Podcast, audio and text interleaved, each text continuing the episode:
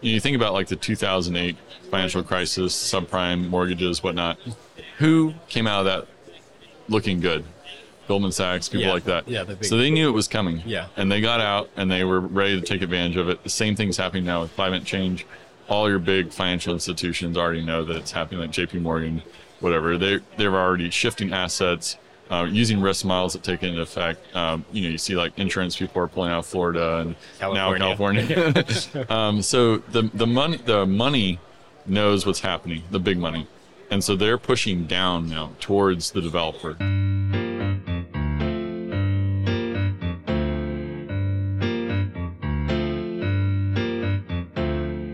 Hello, my name is Demetrius, and you are listening to Spaces Podcast Express. Thank you for staying subscribed and coming back.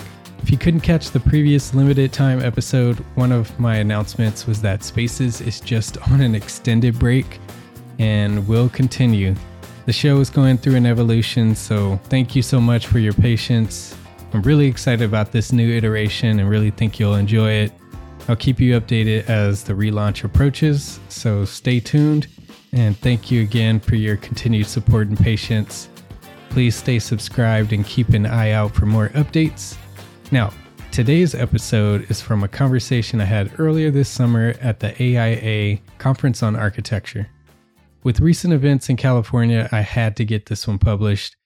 If you're not aware, we're coming off of our first tropical storm. Yes, tropical storm in 80 years, which was nearly actually a hurricane, and fires continue to ravage the state. By the way, there was actually also a 5.1 earthquake during our tropical storm, so we had an exciting weekend to say the least. In addition, this week, if you haven't heard, news also broke that another insurance company, State Farm, is joining AmGUARD Insurance, Falls Lake Insurance, and Allstate in either declining new applications or attempting to end their home insurance programs in California altogether. These weather events aren't limited to California, so these actions by insurance companies could spread across the country. The entire country and the world, for that matter, are experiencing extreme weather events, and certain regions could be at risk for similar actions by these companies. Which brings me to today's episode. I'm joined by Patrick Chopson, co founder and chief product officer of CoveTool, a web based software for carbon energy cost analysis in architecture and engineering. We had a great conversation discussing the state of climate, and there's a surprising silver lining to everything that I've just previously mentioned. The financial risks that are at play are finally starting to spur sustainability efforts. But I'll let Patrick expand on that.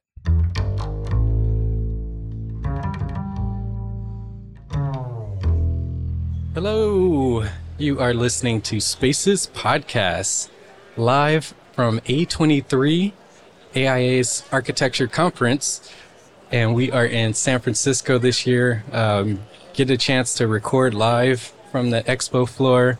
Uh, we partnered with ARCAT uh, this year. We've done it a couple of times now, but uh, we partnered again with them this year. So we're at the ARCAT booth, sitting under the big red A. Uh, you cannot miss it if you're on the expo floor. Uh, today I have Patrick Chopson with me uh, from CoveTool, and um, I'm really looking forward to this, Patrick. I know you guys have a lot of things in the news going on right now, so we'll get to that in a second. But thank you for joining me. First off, Yeah, super pleasure to be here and just talking with you. Uh, it's a very active expo, so I'm I'm super happy we were, we were able to connect. Yeah. yeah.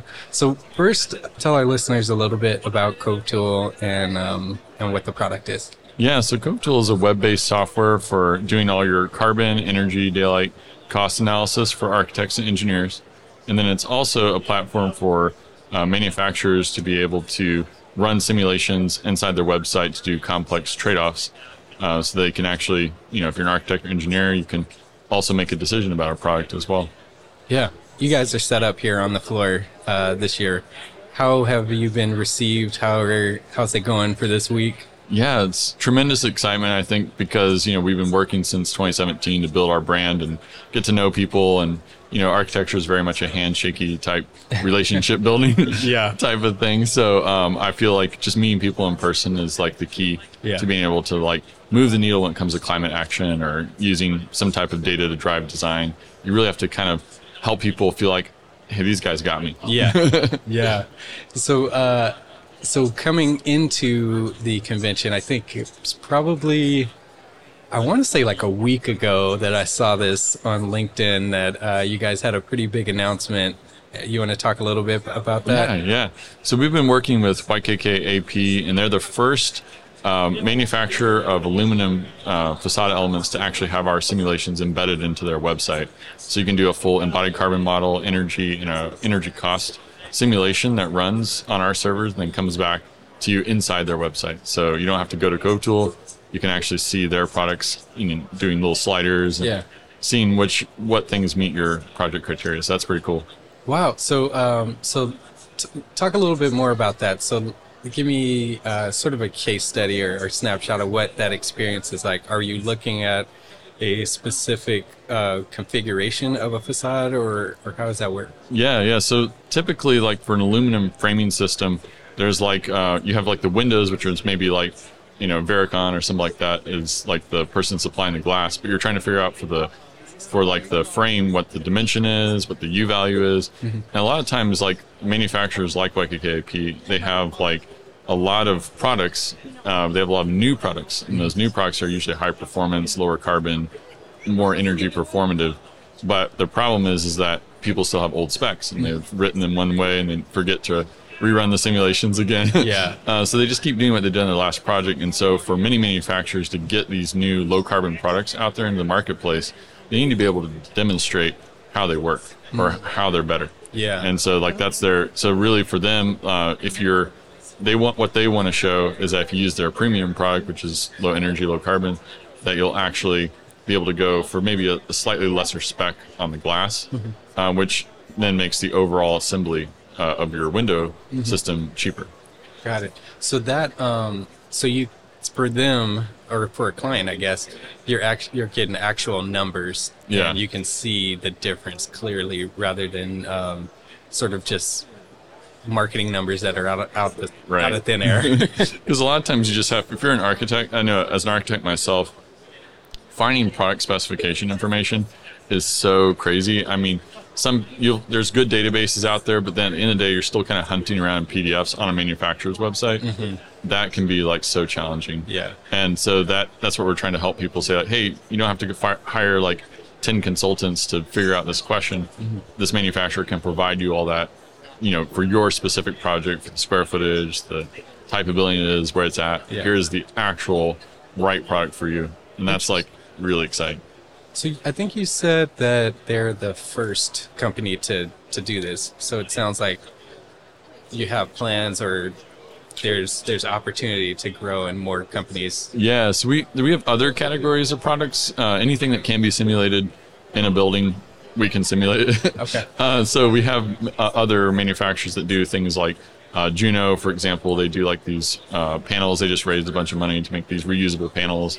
Uh, we have folks like um, we've done Stora Enso does like wood wood panel products for like CLT things like that. So there's all these different ways that you could you could do something, but they're the first aluminum uh, frame system uh, manufacturer. So like people like you think about like all the different major brands that are out there, they're all thinking now, oh man, we should have some simulation inside our soft, our our website now too. So it's kind of leading to like that change that you were looking for using economics to drive climate action. Yeah. Turn your architectural designs into stunning, immersive experiences with Enscape. This innovative tool integrates seamlessly with your design software to bring your ideas to life in real time, 3D, and VR. With Enscape, you'll experience instant rendering, have the ability to make design changes on the fly, and present your projects in stunning detail. Ideal for architects, designers, and anyone passionate about visual storytelling and architecture. Dive into a new era of design visualization with Enscape. Visit Enscape3D.com to learn more.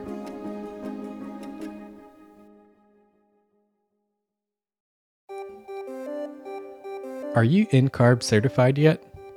Join the network of over 45,000 architects who have the NCARB certificate and expand your professional reach. By becoming NCARB certified, you are demonstrating that you've met the national standards for licensure, a qualification that can be an important factor for firms when hiring and promoting. Certificate holders have a streamlined path to apply for a reciprocal license in all 55 U.S. jurisdictions, as well as access to an extensive library of free continuing education courses. Learn more at ncarb.org.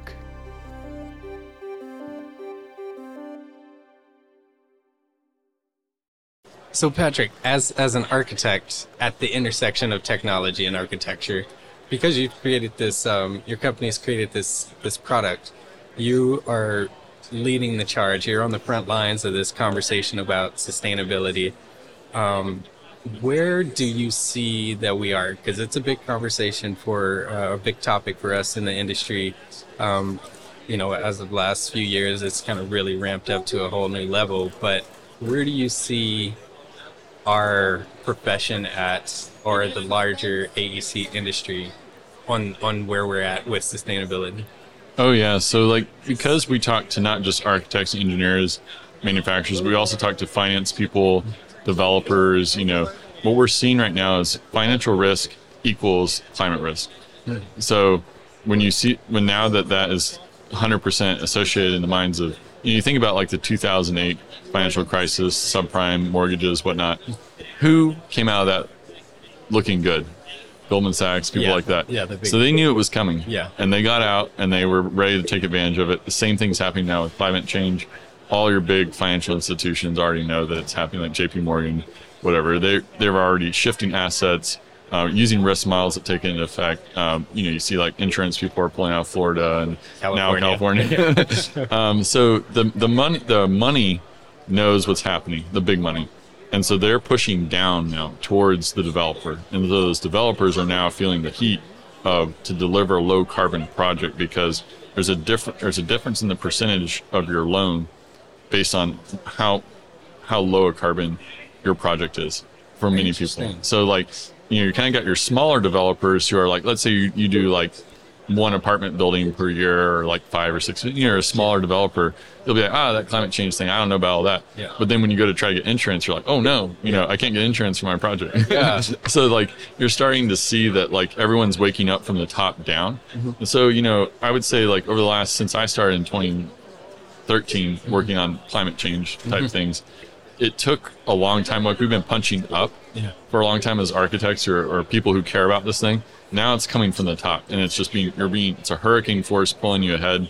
We also got the inflation reduction act that has transformative regulations around buildings everywhere like from the codes to like the federal um, buy american buy low carbon which then triggered a trade war basically with the european union where they adopted this thing called cbam which is the carbon border adjustment mechanism which is basically a tariff Yeah. against like carbon materials, but basically imports from America. So that so now everyone is like really, you know, having to figure this out, and so manufacturers are freaking out. Yeah. You know, and that, and that kind of translates to architects waking up that it's not just a small percentage of projects now that are that have this sustainability thing. It's like oh, carbon, which is measurable, it's real. Yeah. It's not a you can't fudge it.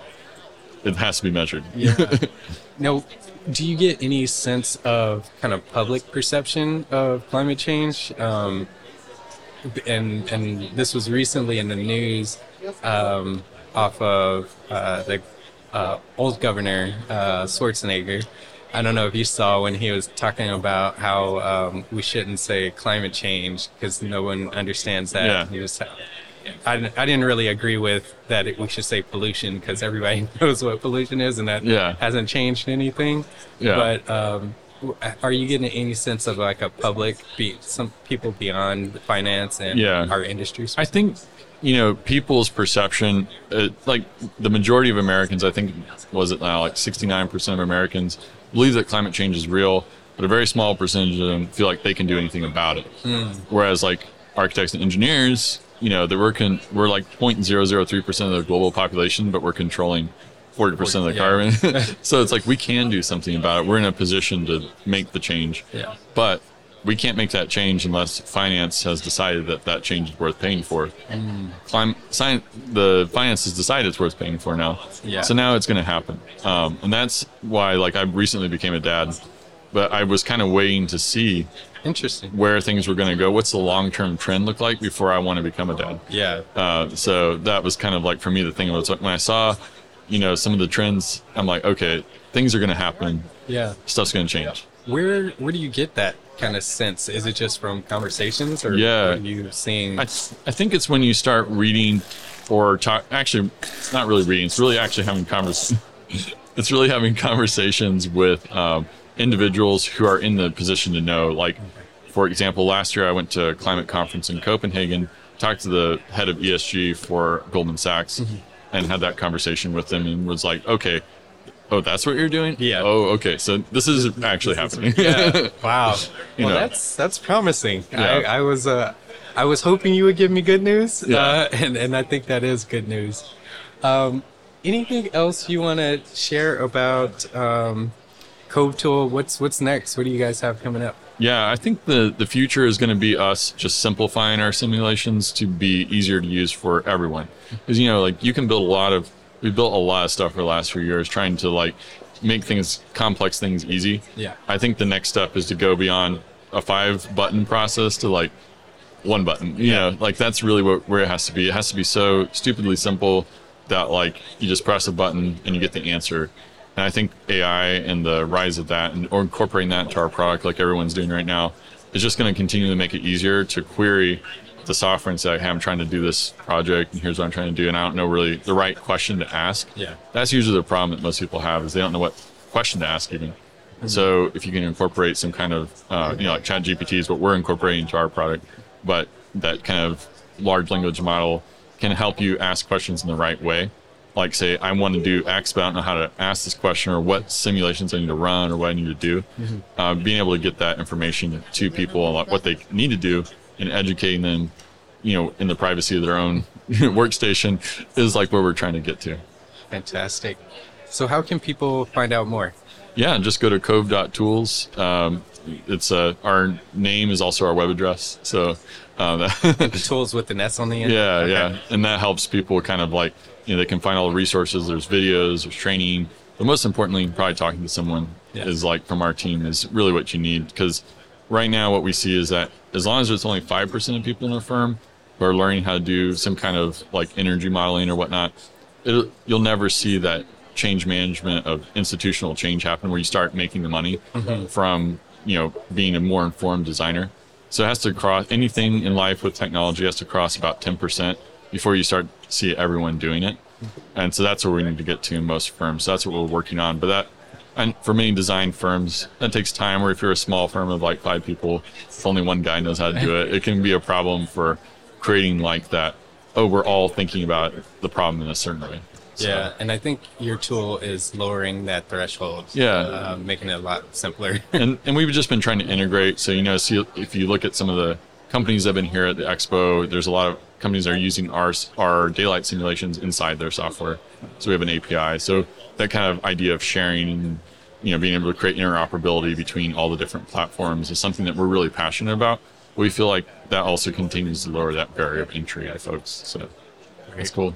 Thank you so much, Patrick. it was awesome. Really good chatting with you. Um, enjoy the last day, I think it is, Yeah. of the conference, and good luck with everything. No, this has been a pleasure. It's so good to talk to you. Likewise. Nice. Thanks again for listening. Spaces is part of the Gabl Media Network. You can check out similar content at gablmedia.com. That's G A B L media.com. If you enjoy our show, you can support us in three simple ways for free. You can leave us a rating and review on Apple Podcasts or on your podcast app if it allows you to. Tell a friend and follow us on social media. Thanks for spending time with us. Talk soon.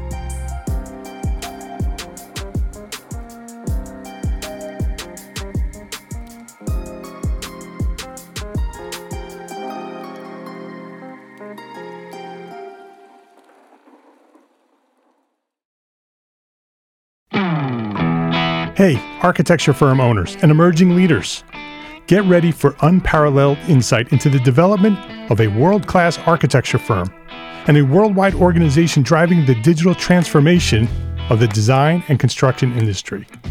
With Build Smart, the podcast that's changing how our profession operates. We share the incredible stories behind innovation in the building industry with my friend and co host, Patrick MacLeamy, FAIA, former CEO of the international architecture firm HOK.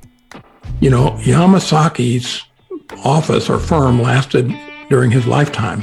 And when he passed away, I think that was the end of the Yamasaki office. Hellmuth did not want that. He wanted a firm that would live out and grow beyond the founders. In season one, discover the untold stories behind HOK's meteoric rise from 150 employees in St. Louis to a powerhouse with over 1,900 staff members and 27 offices worldwide. You know, they weren't as polite as the Kajima people. That was just boom. And anytime you have a creditor, whether it's Kajima or the bank, that wants their money, unless you can raise money someplace else, you are out of business. Bankrupt. Bankrupt. And hold on tight for season two, where Patrick takes us on a new adventure as chairman of Building Smart International, shaping the future of digital transformation in the design, construction, and operation of built assets. Ian Howell, Ken Harold, and I, Ken was my technical representative from HOK. The three of us took a tour of Europe of five cities in five days. Very busy time. Simply follow the link in the show notes to subscribe to Build Smart now and uncover lessons that will transform you and your architecture firm.